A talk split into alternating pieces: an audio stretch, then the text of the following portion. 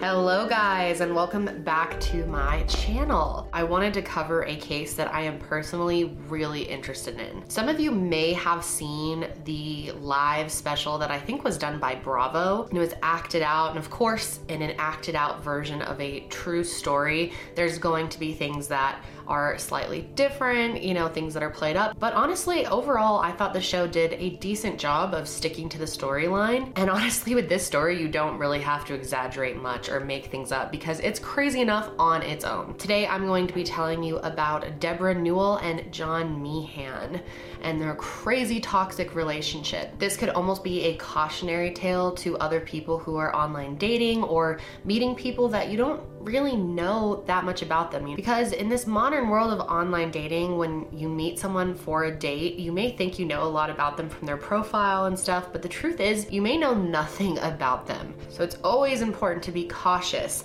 when meeting up with people that you meet online. And this story is a perfect example of that. I did do a podcast on this last year. I know a small percentage of you guys listen to all of my podcasts, so I'm happy to do a video version. And I haven't seen any other YouTube videos being made about this case. And I'm surprised, honestly, because it is crazy. Okay, so this is Deborah Newell. Deborah is a very fancy lady, okay? She's very respected, she's very successful, and she's got a lot of money. But she wasn't just handed this in life, she worked very hard for her wealth. She had spent years in the interior design world and was very good at what she did. And eventually, she actually created her own interior design firm called Ambrosia. She absolutely loved her job and truly cared about Ambrosia, which she had put 30 years into this business. And for the most part, she would design model homes or clubhouses, like lounge areas. And when her clients would tour these model homes that she had set up, like examples, she would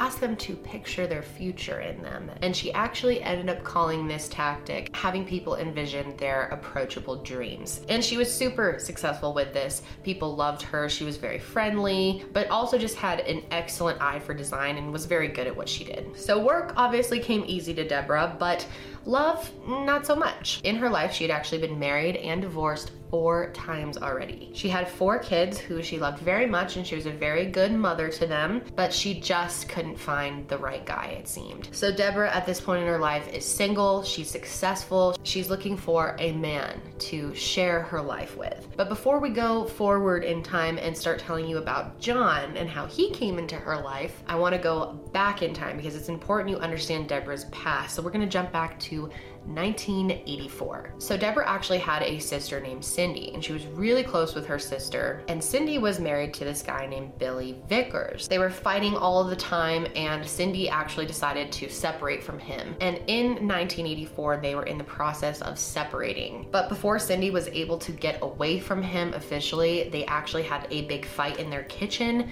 and he ended up murdering her. He shot her right in the head at point blank range. So obviously, she didn't survive this. And and then he shoots himself in the stomach and calls 911. EMS did try to save Cindy, but it was too late. The injury was absolutely terrible. But Billy's stomach wound actually wasn't that bad, and he ended up surviving. So, months after this, they went to trial for the murder. And what's so bizarre about this case, and what no one truly understands, is Cindy and Deborah's mother, Arlene, actually sided with Billy. Not really sided with him, I guess, but defended him. She had the strangest reaction for someone who had killed her daughter. She actually testified in his defense and said that she loved him, that he had a bad moment, and that he just wasn't in his right mind when he shot and killed her daughter which makes no sense. So a lot of people speculate that there was some type of weird relationship between Cindy and Billy. We don't know if there was an actual relationship, but it seems like Cindy kind of had a thing for Billy, or I don't know, maybe just wanted to see the positive in this situation. It's very weird, but as time went on, she continued to have Billy in her life. And not only did Arlene defend Billy, she also seemed to paint Cindy in a negative light. The lead prosecutor actually said that it seemed that she just threw her daughter under the bus. And because of her defending him, the jury actually acquitted Billy of murder. And instead, he got a much lesser charge of involuntary manslaughter. And he actually did plead guilty to this for a reduced sentence and only got five years for murdering his wife. That is right, people, five years. So he was released in 1986. Is that not the most insane thing you've ever heard? I swear our justice system is so messed up. And if you did the math, that was five years after she was murdered. He actually only spent three years in actual jail. And I didn't mention this earlier, but Cindy and Billy actually did have two children together, and they were both extremely affected by all of this. So I know that was a huge sidetrack, but getting back to Deborah, because of this whole incident that happened to her, Deborah was a very nervous person, and she was also terrified of firearms and wouldn't allow them to be anywhere near her. Many of her close friends and family actually suggested she might want to get a gun, considering she lived alone a lot of the time, and she was so wealthy that someone could totally want to rob her. But anyway, back to the story. Deborah is single. She's looking to find another man. Now, like I said, Deborah really liked the finer things in life. She was a very fancy woman. She went to great lengths to look good, you know, Botox, tons of time and money into her hair and makeup and treatments, facials. She had gorgeous blonde hair and she wore a lot of designer things like Gucci heels and designer jeans, Cartier, diamonds, Chanel, the whole nine yards. And at this point in her life, she was ready to find love again. So now let's talk about John Meehan.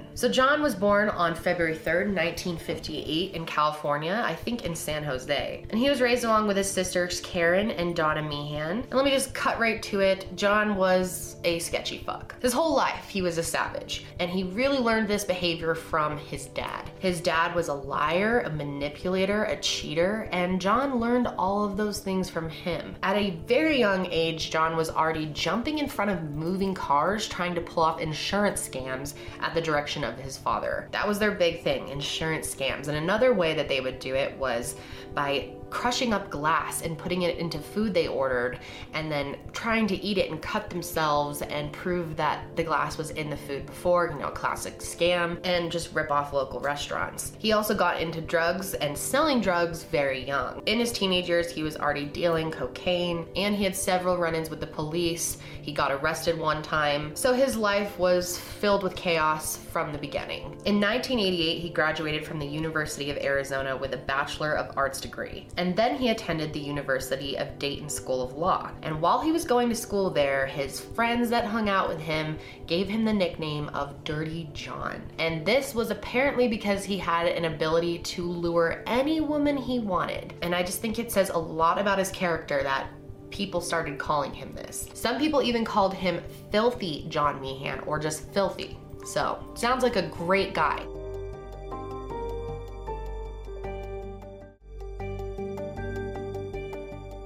But John was pretty good looking. He was six foot two, hazel green eyes, thick dark hair, and had a really friendly smile. So he did well with ladies, and it wasn't hard for him to you know, win someone over or charm them. John was said to have an attitude like he thought he was smarter than everyone else that he knew, that he could get any woman he wants, and that he was just better than other people. So after school ended, John actually met this woman named Tanya Sells. And Tanya was actually a practicing nurse anesthetist. Now, this is different than an anesthesiologist, but it's still very respected in the medical field. Normally, CRNAs give anesthetics to people before or after a surgery, and it's normally with supervision from an anesthesiologist or a different doctor. They work very closely with doctors. They also work with people when they're having babies, like giving them medications and anesthetics for that. They administer drugs like pain medication, morphine to patients who need it around the clock, or sometimes they're just there to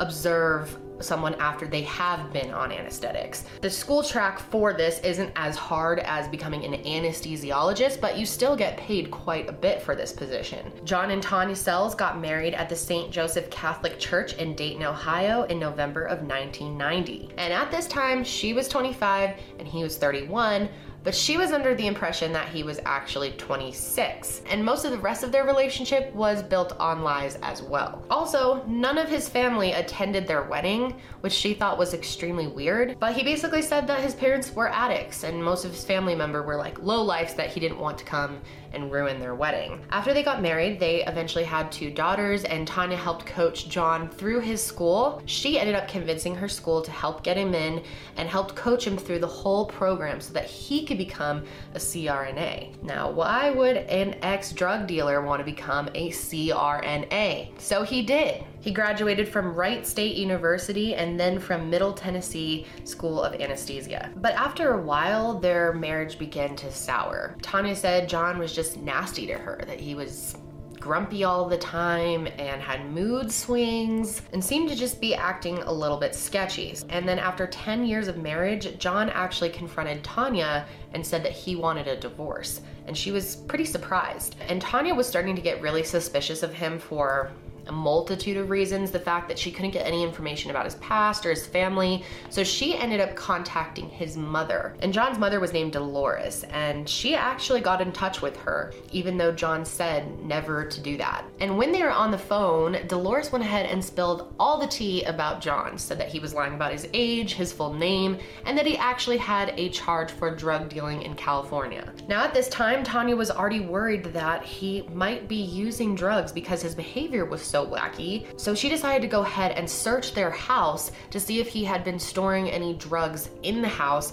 from the hospital. And sure enough, it did not take long for Tanya to find John's secret stash of surgical anesthetics that he was hoarding. And right away, she knew that he was probably using these for recreational purposes because his behavior was so bizarre, or selling them to others, which is even worse and very, very illegal. So she went ahead and called the police and informed them that John was stealing these anesthetics from the hospital hospital. And as soon as the police heard about this, they launched their own investigation into John Meehan in September of 2000. So then, two years later, in January of 2002, an investigator for the Warren County Sheriff's Department in Ohio was investigating John, and his name was Dennis Lukin. And he was very concerned about the whole thing because hospital workers who worked with John said that he actually brought a gun into the operating room one time, and another hospital worker actually saw him stealing Demerol that he was supposed to be giving to a patient and just injecting them with saline instead. And this private investigator actually said that John is one of the most deceptive, dangerous, and devious people that he's ever met. Later on in April of that year, police actually searched John's house and found 45 different containers for six different medications in total and a loaded gun. So that really confirmed what the other hospital workers had been saying about him. So that June, John actually pled guilty to his drug charges, but instead of surrendering to the police, he got the fuck out of there. He fled the state and went to a hotel in Michigan. But it didn't take long for police to find him, and when they did, they found him unconscious, surrounded by empty pill bottles. So they call an ambulance for his ass, and he is so insane that he ends up waking up while he's in the ambulance, grabbing the drug kit, and jumps out of the fucking ambulance. I don't know what he was thinking at this time. He was clearly heavily using at this point in his life. He was quickly caught and arrested again, but this time he was sentenced to six years in prison in Michigan for resisting arrest and for his drug charges. But surprise, surprise, John only spent 17 months in jail before he was released in 2004. John was the king of manipulation. If anyone's going to get himself out of jail, it's John. So this brings us to where he met Deborah. At this time in his life, John was 55 years old and Deborah was 59. And Deborah decided to give online dating a try, so she was on an app for like 50 and older dating, and so was John Meehan. It didn't take long for the two of them to find each other on the website, and Deborah actually was very impressed by his profile and thought he seemed safe. In his profile, he claimed that he was a divorced physician who was also a Christian man, just looking for love and someone to share his life with. Around this time, Deborah had recently been on a couple of dates that just were awful, that the guys had lied about their, you know, looks or little details in their life, not major things, but she was disappointed when she met them in real life. But she was encouraged when she met John because she said when chatting with him, he was really interested in her life and seemed just like a really wholesome, grounded guy. She said he wasn't all about himself, which surprised her, as most men that she had talked to were really into themselves. I mean, Deborah was really looking for someone who was going to appreciate her and praise her for all her success, and John was already starting to do that just over messaging, so they decided to meet up. The two of them actually had their first date in October of 2014, and they went to this restaurant called Houston's, which is a steakhouse in Irvine, California. And he was all about impressing Deborah. First of all, he had all these really interesting stories from his past experience working for Doctors Without Borders in Iraq, which was completely made up. She was also impressed with him because he was a father. He said he had a couple of kids, and he also said he had a couple of houses, which sounds really nice. He said he had homes in Newport Beach and Palm Springs. So Deborah was really feeling John. You know, this is a doctor who has given back to the world and has children and is single and established, like the perfect companion for her. And John was also extremely into Deborah. Even though they had just met, he acted like she was the most amazing woman in the world, like she was a queen, which is, you know, how we all want to be treated by our men. But John just took it to the next level, like praising everything that she did, saying that he wanted to meet her grandkids right away, instantly wanted to get involved in her family and take it to the next level. He said that she made his heart stop, that she was just the most beautiful woman in the world, that he was fascinated by her and so impressed by her, and that she was the missing woman that he has been searching for his whole life to complete his life. And Deborah was eating this shit up. Even though they had just met, she was happy to get all the attention and love and praise. But one thing that she did notice is he was extremely touchy feely on their first date, like running his hands up and down her spine, like kind of rubbing her lower back. But Deborah was loving all this attention, and none of the creepiness was stopping her from wanting to bring him back to her penthouse after the date, which was just right up the street. Deborah lived in a very fancy penthouse, like the type that us commoners only see in movies. She was truly living the dream life. And when they got back to the penthouse, John started really turning up the heat. He started kissing her and pushing her for more, and Deborah wasn't the type to give it up on the first date, so she wanted to slow it all down. She started to get a creepy feeling like he was just pushing her way too hard, and so she decided to ask him to leave. And John was a little bitchy about this, but he did. The next morning, Deborah was totally bummed out, feeling like she had met this great guy, but he just had to be another one of those dudes that just wants to use you for a hookup. She was so disappointed, but she just decided to move along with her day. But John kept calling her. When she finally answered, he said that he was incredibly sorry for how the night had gone, that he had drank too much, but he had such a great time with her and really wanted to have a second date. So they got off the phone and she thought about it. And then soon after this, she sends him a text saying, So you are the real thing. And he replied saying, The best thing that's ever happened to you. Little did she know what a shitstorm she was bringing into her life. So as time went on, and I'm talking a couple weeks, their relationship really started to progress and they were going on many dates together and spending a ton of time together. John would say things like he wanted to spend every waking moment with Deborah, and she was just really wooed by all this and enjoying it. By the third date, John was already telling Deborah that he was in love with her. And not only that, he also was saying he wanted to marry her, which I cannot imagine someone telling me that after three dates. It took Josh six years to propose to me, so. So things were going well for the two of them. They were definitely in, I guess you could say, like the honeymoon phase, like the beginning stage of dating where you're just really enjoying it. And she was enjoying it so much that she was kind of dismissing a few other sketchy details about John and just weird things. Like, first of all, the dude was always wearing scrubs. Now, obviously, when someone works at a hospital, like doctors and nurses, nurses, they'll wear their scrubs to the grocery store, wherever after work. But it's not common for them to wear them all of the time outside of their job. And John did. Like it was the only thing he owned or something. Literally just blue plain medical scrubs that were pretty scuffed up along the bottoms like they had been worn a bunch and they were kind of dirty even. And he would literally wear them like 24 7 everywhere they went. A couple weeks into dating, Deborah had this really fancy charity event to go to, you know, in California, very fancy. So she invited him to this, and to her surprise, he shows up in his scrubs. John claimed that he was just too busy to change out of them and said, Your friends will be impressed that I'm a doctor. And Deborah was like, okay yeah, you're right.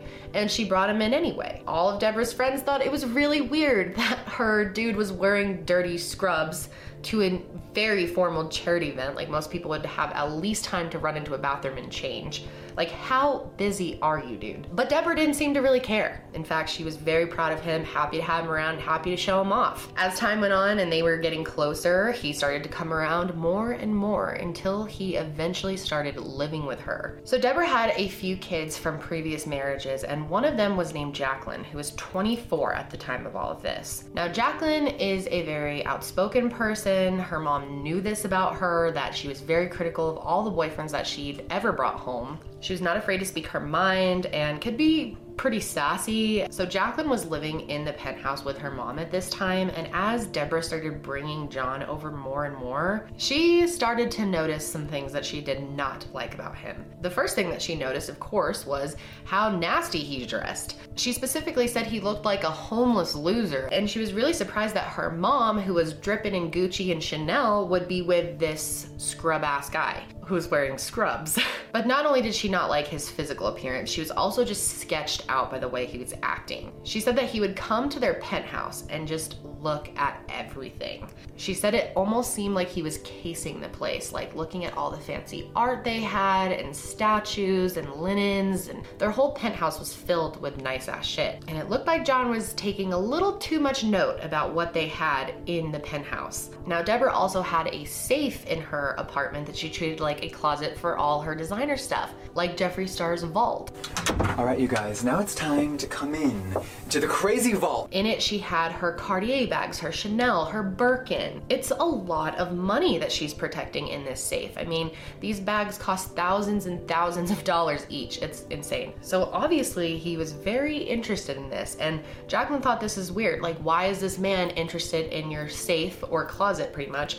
Full of bags unless he was interested in them for their value. Eventually, Jacqueline snapped and told her mom that she wanted nothing to do with this guy and to get him out of the penthouse. She said he was just acting really, really creepy and unfriendly, and she got super bad vibes. Now, Deborah was kind of expecting this because in the past, any guy that she had brought home, Jacqueline did not like and didn't want him around. But this time she was really serious about it. Deborah could tell. So John actually convinced Deborah that they needed to live somewhere else. He didn't want to live in the penthouse with Jacqueline, and Jacqueline didn't want to live with him, and they were already talking about moving in together. And this is weeks after they started dating, five weeks to be exact. But Deborah thought this was a good idea, and they decided to get another place together, even though she's already paying for this extremely fancy penthouse house, but they ended up finding a house for $6,500 a month on the boardwalk of Balboa Island in Newport Beach. And Deborah was actually the one paying for it all, and she paid it all in advance. She actually got a reduced amount of rent by paying it all up front at once, so she paid $80,000 for them to move in. And of course, John said he wasn't able to put his name on the lease at this moment because he was dealing with some tax problems. But Deborah was so blinded by love and attention from John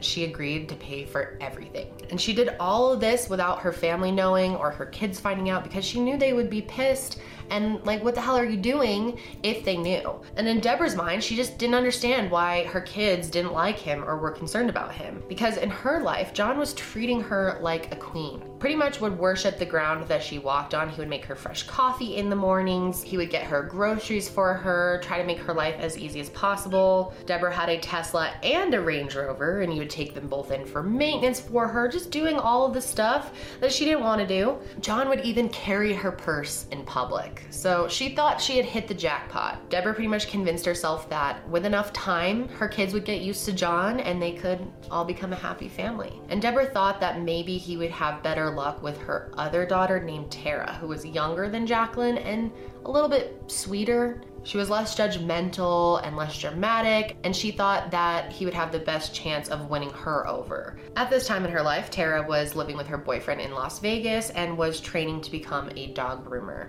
And when Deborah told her over the phone about John and how quick everything was moving, she was a bit skeptical and specifically asked her, you know, if he's this great guy, why is he still single? But eventually, Tara and her boyfriend Jimmy decided to drive out to Southern California to meet John for themselves.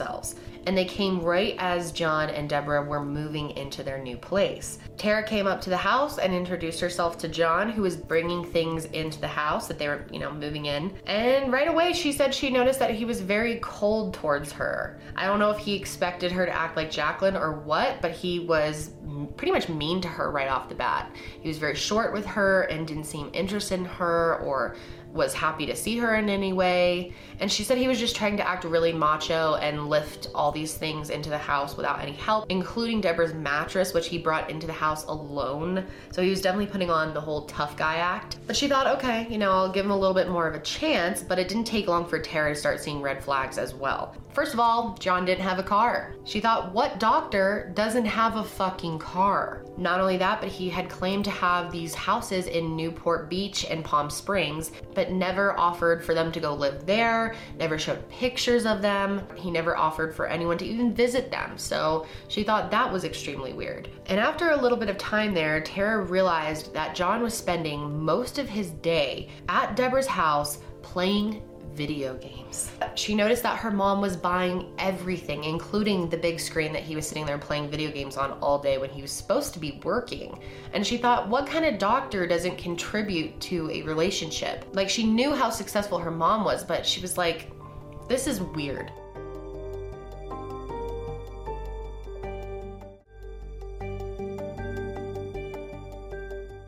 Tara was weirded out that John was spending so much time there, and Deborah actually had not told her that John had moved in officially and he was living there. So Tara and her boyfriend were staying in the extra guest bedroom, but Deborah at this point was like, How am I gonna hide that he's living here when she's here too? But it didn't take long for Tara to figure out that he was living there, and she ended up finding more and more about him as the days went on. They were there right around Thanksgiving, and the day before their Thanksgiving celebration, shit really hit the fan because Tara started going through John's stuff and she found a nursing certificate with John's name on it. So he wasn't a doctor. But John said, nothing to worry about here. The reason I call myself a doctor is because I have a PhD and advanced training in anesthesiology. But when he found out that Tara was snooping through his stuff, he freaked out. It went from zero to 60 really fast. He started screaming at her, telling her that she was trying to break them up, asking what her problem is. Why don't you want your mom to be happy? Like, just absolutely raged on her. And the crazy thing was, Deborah just stood there the whole time while he was yelling at her daughter. And Tara was pissed. She was like, Are you gonna let him talk to me like this? They all got in a big fight, and Tara said that she felt like her mom was choosing this guy over her kids. John started really manipulating the whole situation and started telling Deborah that the whole reason her kids were acting this way was because they didn't want her to be happy. They just wanted her to die so that they could inherit money from her. And she started kind of believing him. So then Thanksgiving rolled around and Deborah's mom, Arlene, came, and so she finally got to meet John. And if you remember, Arlene was the one who really defended Billy, who killed Deborah's sister. So she had pretty low expectations for men. Arlene was also really religious, and so John put on a whole religious act when she was around him, which just made her like him even more. Jacqueline was also there at the Thanksgiving dinner, and John, I guess, had tried to pull her aside and talk to her, but the whole thing ended up blowing up in his face because she freaked out and screamed at him in front of everyone, saying that he was the devil and that anything that he had to say to her could be said in front of the whole group. And this whole encounter really pissed off John because it gave him more reason to believe that Deborah's children were just spoiled brats who were totally out of control. Their whole Thanksgiving celebration ended up being a huge fiasco, just tons of drama. So after this, Deborah decided that she needed to get a therapist involved to try to help work through some of these problems. And of course, the therapist gave her the classic, you know, you need to establish boundaries between your children and you. And the therapist basically told her that if she loved John, then that's all that matters, and screw anyone else and their thoughts. But if only she knew the truth about John. So John and Deborah continued living their dream life on Balboa Island. They would spend their time going to restaurants and taking walks together and just looking at the beautiful landscaping around their new house. And John was very playful in their relationship, constantly keeping things fun. Sometimes he would act like a straight up teenager. He would take like shirtless selfies and send them to her. He was always playing little pranks on her and just goofing around, and he kept it fun and exciting in their relationship. But one of the things that was still bothering Deborah was John's trash wardrobe. She was spending a lot more time with him, so obviously he wasn't wearing the scrubs 24 7, so she got to see some of his other outfit choices, and they weren't any better. According to her, he would only wear like baggy, torn up pants and raggedy old t shirts, which is kind of my wardrobe, honestly. But she's a very fancy woman and she wants her man to look good, wants him to match her whole life, you know? And according to John, all of his good clothes were stolen in Iraq. So Deborah decided to take him out for a shopping spree and bought him an entire new wardrobe full of designer clothes. And now she felt comfortable showing him off a bit more and felt like the relationship was perfect at this point. So as time's going on, and again, I'm just talking weeks, like it's not been that long that all of this is happening. Weeks into the relationship, John was already begging Deborah to get married. But in early December, he joined her on this business trip to Las Vegas. And what do people do in Las Vegas? They get drunk and get married. And that's exactly what happened with John and Deborah. My guess is he got her drunk enough, convinced her to go to the chapel, and it was like a last minute thing. Obviously, no one else was invited. And at this point, they had known each other for less than two months. And Deborah kept this a secret from her kids, but Christmas was coming up, so she knew she was going to have to tell them soon.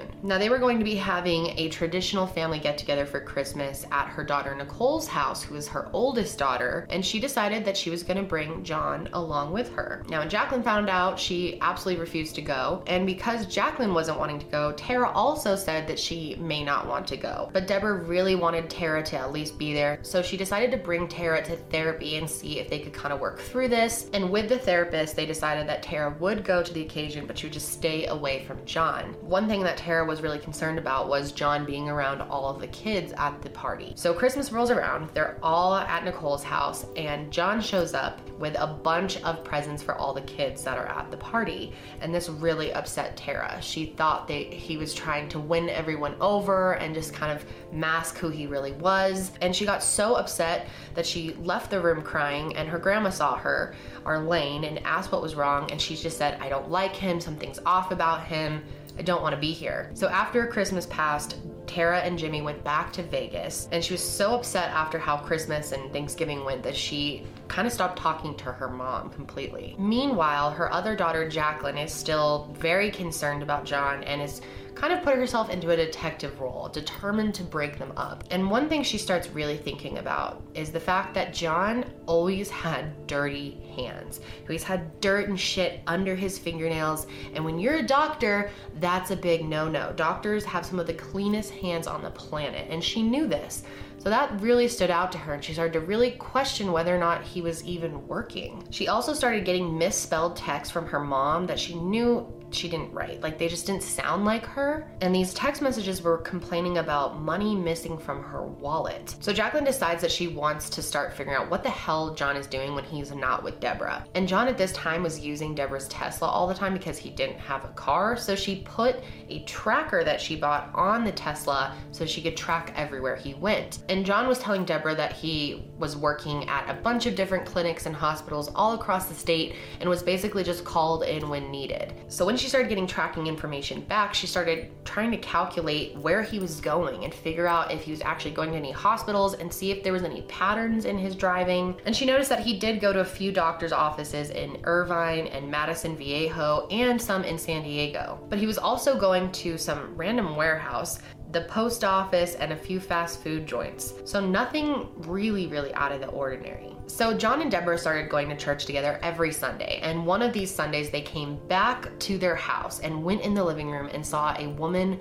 that neither of them recognized who had wet hair, was acting super, super creepy, and holding a miniature Bible. She had dressed herself in all of Deborah's white clothes and was just creeping around in their living room. At first, Deborah was scared but thought this could have been some homeless woman that just wandered into their house or something like that. But John reacted to this situation immediately. He grabbed the woman, smashed her head into the countertop, and then put her arms behind her back. He then yelled at Deborah to leave the house and go call the police, so she did. The police came and took her away, and Deborah didn't want to press charges or anything because she figured, like I said, this could be a homeless woman or a drug addict that just wandered into the house. And looking back, this is all really weird. Investigators believe that there's a good chance John may have set this up to scare Deborah, but John completely denied knowing her. But because this all happened, John then convinces Deborah that they need to amp up the security at their house. He put up a bunch of security cameras that he could control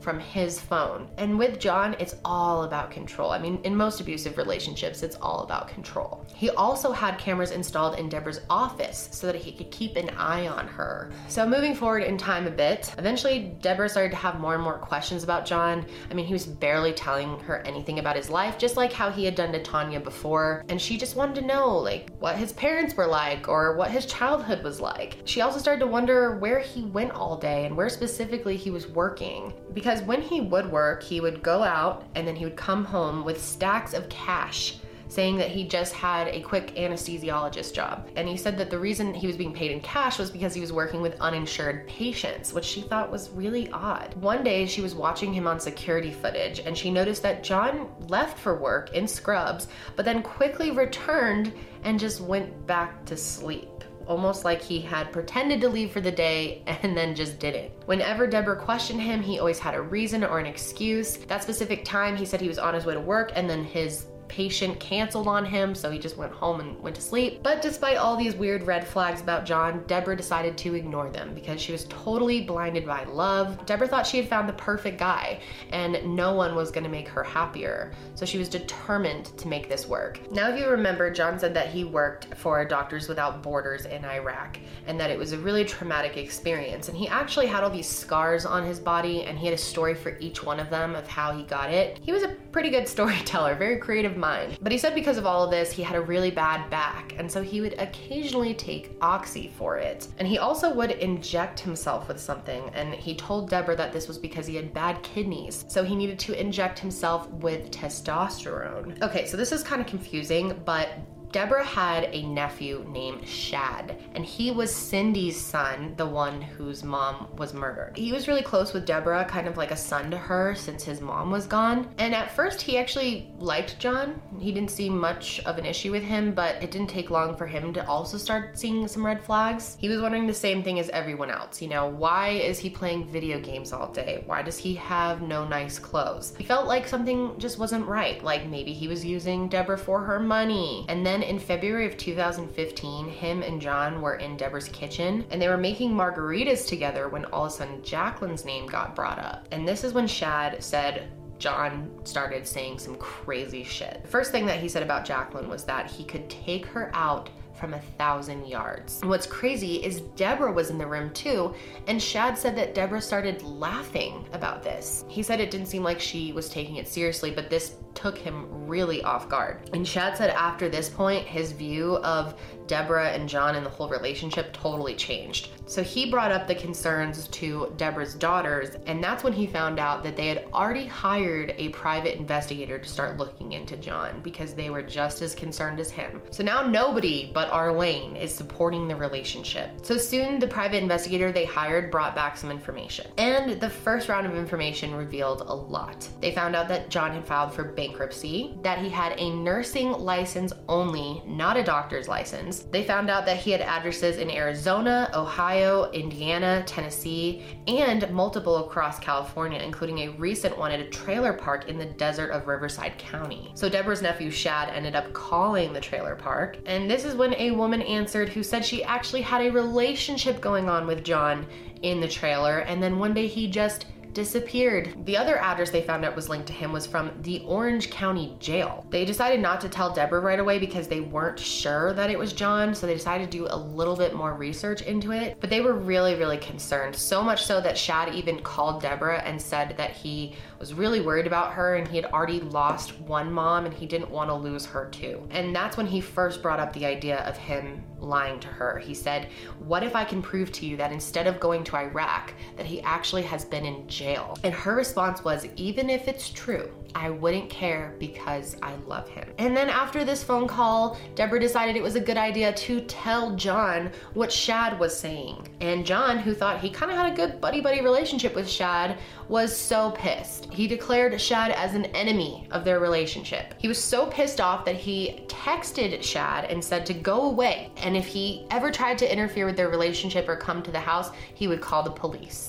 He also said some really messed up stuff about Shad's girlfriend, which really pissed him off, and he actually threatened violence if he continued to meddle in their relationship. So Shad decided to go ahead and keep his distance. So moving forward in time, this is late March ish, a letter comes to their house and it's addressed to John, but Deborah was the one to get it, so she decided to go ahead and open it. So she started opening the letter and realized that it was from a former inmate. And she started reading it, but before she could even get past hi, John came out of nowhere and snatched the letter out of her hands, almost like he had been watching her on the security cameras. He got got super defensive, started screaming at her, asking why she was reading his mail. And to cover for this whole situation, John told Deborah that this was some type of jail pen pal, like he was doing philanthropic work by talking to this guy. But something about this just didn't sit right with Deborah, especially because Shad had told her that he had been to jail, and this doesn't make him look any more innocent. So the next day, when John ran out to do some errands, Deborah decided to do some more snooping through his stuff. And this is when Deborah started finding out a lot of truth about the man that she was married to. She found out that John was a former nurse anesthetist who became hooked on painkillers and was arrested. So she found out that not only did he go to jail, but he had lost his whole career. She also found out that he was a con man from 2005 to 2014. She found court records that stated that John had swindled and seduced and terrorized and stolen from many other women before. And many of these women he had met while posing as a doctor on dating sites. According to the court records, she found out that another woman claimed that John had tried to steal her money. It was a 48 year old woman in Laguna Beach, and she said that she was actually recovering from brain surgery in San Diego in a hospital when she woke up to John as her anesthesiologist, and he charmed the pants right off her. Literally, they began dating, and eventually he found out that her family had millions of dollars, and he had actually suggested to her that they move all of her money out of her bank account into his bank account so that they could protect it from her estranged ex husband, which she thought was really weird and ended the relationship. Deborah also found out the police investigated him for a really long time, and that when they searched his storage unit, they found a Colt 38 special handgun. They also found binoculars, GPS units, ammunition, heavy duty cable ties, a bunch of syringes, a pocket saw, a bottle of cyanide, and eight cyanide capsules. So Deborah was very concerned, obviously, because now John isn't just looking like a sketchball who's mooching off her, he is looking like a very dangerous person. She also found out that while he was in jail awaiting trial, that John was offering other inmates $10,000 per murder to kill the two detectives on his case plus five witnesses. So he was totally out of his mind. She found out that in 2014 he did plead guilty to stalking that woman who was in Laguna Beach, the one he dated temporarily, and also to being a felon with the possession of a firearm. She found out that he had multiple restraining orders for multiple women. She realized that he was released from jail on October 8th and he met Deborah two days later. By the time that they were married in 2014, there were three women who had standing restraining orders against him. And not only that, three others were requesting them. And as she was going through the paperwork, she found out that he also had the nickname of Dirty John, which really scared her. After she found all of this, obviously Deborah was completely blown away and terrified for her life. She started to get worried that maybe John would harm her or harm her kids, and she realized everyone in her family was right. That's why it's so important to listen to your family. I know sometimes people can be judgmental of relationships, but they're only looking out for you, you know? Unless they're just being jerks and like judging your partner, I get that. But like genuine concern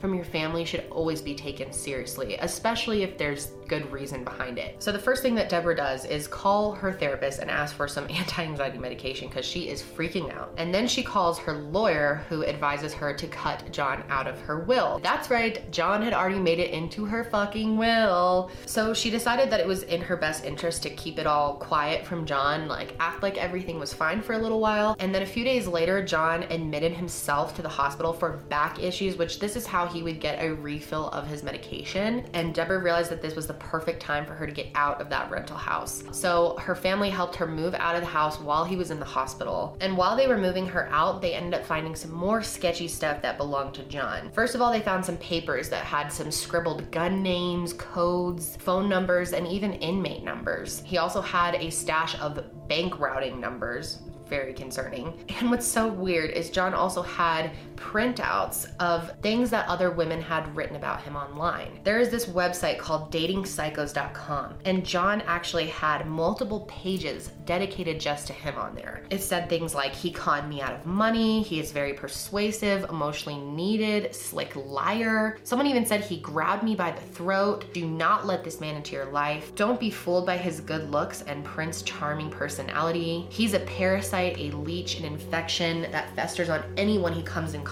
with. Someone else said, Trust your intuition, ladies. He's a pathologically rotten apple. Stay away at all costs. Classic psychopath. So now Deborah is absolutely sure that this guy is completely insane. So she finally ends up deciding it's time to tell John that she is ending the relationship and moving out. But John was pissed and immediately he starts talking about how he's gonna end up getting half of her wealth. He didn't even try to kind of smooth things over with her. He starts freaking out immediately because I think he knew that once she found all this stuff that he was done. So he started threatening her life, saying that he had family members in the mob that could take care of her. And he kept texting her all these threatening things. So eventually, Deborah texted him back and said, Enough.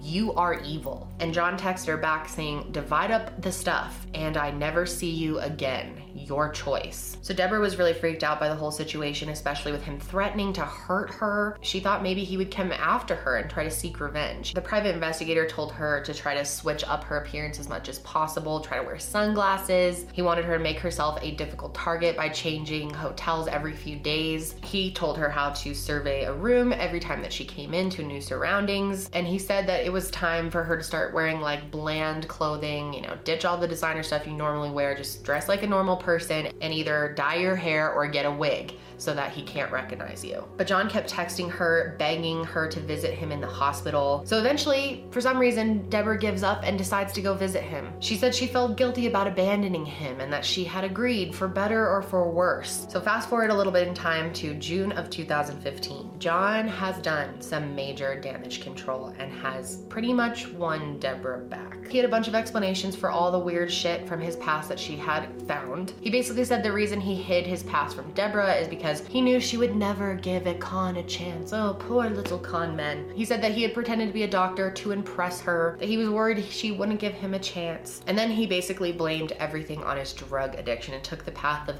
help me get clean, help me fix my life. I need help. I'm a damaged drug addict. And Deborah decided to give him a second chance and they moved into a new apartment together in Irvine. So this obviously really upset her family and they basically just kept their distance from them for a while. So fast forward to March of 2016. They have been married for a full year and three months at this point. Deborah still had a lot of suspicions about John and was becoming increasingly worried about his behavior, and she really had control of him at this point. You know, she was helping him recover from his drug addiction. But she was still very uncomfortable about the fact that her whole family hated him, especially Jacqueline. She really hated him. The tension between John and Jacqueline was just getting worse and worse by the day. Eventually came to the point point where John wouldn't even allow Deborah to see her kids. Talk about controlling. He specifically said that if she saw Jacqueline, that he would be very, very pissed off. One day, he even caught Deborah trying to sneak off to see Jacqueline, see her own damn daughter. And he said that if it happened again, he would throw Jacqueline into the ocean. Obviously, their relationship was extremely toxic. He was very, very abusive of her. And it's hard to understand why someone in an abusive relationship wouldn't leave, but there's so many reasons for that. And we can't even possibly understand what was going on in Deborah's head at this point that it's really hard to judge someone who's in an abusive relationship. That type of control is so toxic. And I think Deborah just wanted love so badly. But it's really hard to have sympathy for her in this situation, especially when he was being so brutal to her kids. Like, I think most people that would be the final straw, you know? Eventually, John found out that Deborah was paying for Jacqueline's real estate classes and he wigged the fuck out. Not only did he make her stop paying for them, he also called the school and slandered her name to all her teachers. He would also text her all these threatening, lewd, weird messages. And one time, Jacqueline actually responded to him by Googling a pile of shit and sending it to him. But that just pissed him off even more. And he started sending her messages that said things like, Mommy wants nothing to do with you and I will kill you. One time, he told her that jumping off a tall building would make him smile. Head first will work. Things were getting worse and worse and John's behavior just wasn't even improving. It didn't even seem like he was getting better from his addiction. So finally, in March of 2016, Deborah hit her breaking point and filed to annul the marriage in April. She was really scared at this point for her life and how she was going to get out of this relationship safely. So Deborah started withdrawing money out of her bank account, trying to build up cash without him knowing to keep it safe. And she had a $30,000 stashed in one of her bottom drawers. And John actually found this and brought it out to her, dropped it at her feet, and was all sketched out about why she had this cash. And she said, You know, that's my money. Like, what are you questioning me for? And he said, everything that's yours is mine. He started acting really threatening to her. I think he started kind of catching on that she was planning to leave. So he started freaking out. And Deborah decided she had to get the hell out of there before he hurt her. So she grabbed some of her makeup and work stuff and left as soon as she could. So after she left, John left as well and ended up moving into one of her other houses that she owned in Nevada. Deborah ended up moving in with Jacqueline at her apartment in the Carlisle Apartments in Irvine. They felt safe there because there were a ton of security cameras at this complex and her and Jacqueline were basically just hiding out, hoping John wouldn't find them. But of course, John was sending her threatening messages, threatening to destroy them and steal all her money. She requested a restraining order, but it's actually kind of hard to get one. I went through the process. I was able to get one after some time, but it was hard. They don't just easily give them out, which is a shame because oftentimes people who need restraining orders can't get them. But anyway, the judge in Orange County denied her request, so she was not able to get one. And they said they denied her because there was no imminent threat. John was living in another state and wasn't doing anything. So she decided all she could do was cut ties with John and just try to move on with her life. He kept calling her, but she would just ignore all his calls and messages and was just hiding from him. But then on June 11th, 2016, Deborah had a very nice Jaguar at this point, and on that day she drove it into work. But at some point during the day, the car was stolen from the parking lot of her office. But of course, they had security cameras all around the office and they had footage of John Meehan stealing the car. Now, he didn't just steal the car, the car was actually found about a block and a half away doused in kerosene and lit on fire. It was clear that John tried to destroy the car, but he actually pretty much failed the whole thing because the car ended up only getting a little bit of fire damage because the fire went out pretty quickly. And even though Deborah had footage of him stealing the car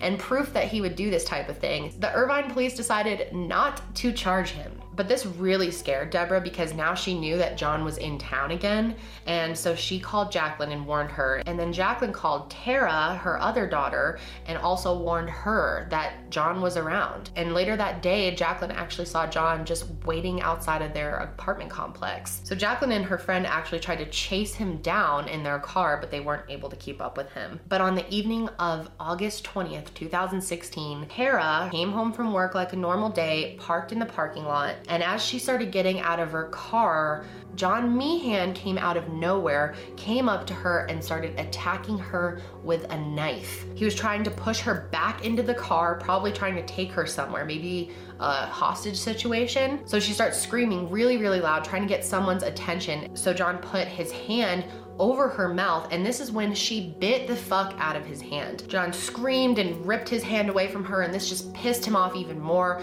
So at this point, she gets out of the car, and the two of them start wrestling around on the ground. Tara was wearing these heavy rain boots at the time, and she was able to kick John as hard as she could, and she actually kicked the knife out of his hand. And without a hesitation, she grabbed that knife and started stabbing the fuck out of him 13 times. And the last stab was right through his eye into his brain. So she went absolutely crazy on him. And luckily a neighbor had saw the whole thing, came running over to her with a towel so that they could wrap Tara's wounds up and helped her call the police. And so Tara called Deborah right away and told her what happened and said, I think I killed your husband. But it turns out that John didn't actually die. When the paramedics got there, he still had a pulse. This guy was like a damn cockroach. He'd been stabbed 13 times, one through the eye, and was still hanging on. So when police arrived, they look through his car and they find duct tape and injectable testosterone, cable ties, kitchen knives, and a passport in John's backpack. Looked like he was headed out of town. And they started realizing that John had actually planned to kidnap Tara and take her out of the country. So John was admitted to the hospital and luckily, karma finally caught up with him and he died four days after he attacked Tara. At this point, he was 57 years old. He was on life support for a few days, but his sister Karen, who also hated him and never talked to him, ended up taking him off. His body was cremated and no memorial service was held for him. Literally at the end of John's life, no one cared about him, and everyone he knew hated him. Deborah and her children were very traumatized by this whole situation. It took Deborah a while to finally feel like she got back into her normal flow of life after all this, but it actually did inspire her to start helping other victims of domestic violence. As of now, Deborah lives in Nevada and runs a new company called Ambrosia Home that she founded in 2017. Deborah still struggles with guilt to this day. She feels terrible that she brought this horrific man, this criminal, into her family's lives and didn't take them seriously when they warned her about him. At this point in her life, she's once again close with her kids, which is great, and she's also very cautious now. She carries around a stun gun, a rape whistle, and pepper spray to protect herself at all times. Most recently, Deborah and Tara actually appeared at CrimeCon in 2019. She specifically said that she won't be doing any more online dating. That is going to be it for me today, guys. Thank you for joining me for another episode. And make sure you follow the show on Spotify and Apple Podcasts. It really does help me out. If you want to watch the video version of this show, you can find it on my YouTube channel, which will be linked, or you can just search Kendall Rae. I will be back with another episode soon, but until then, stay safe out there.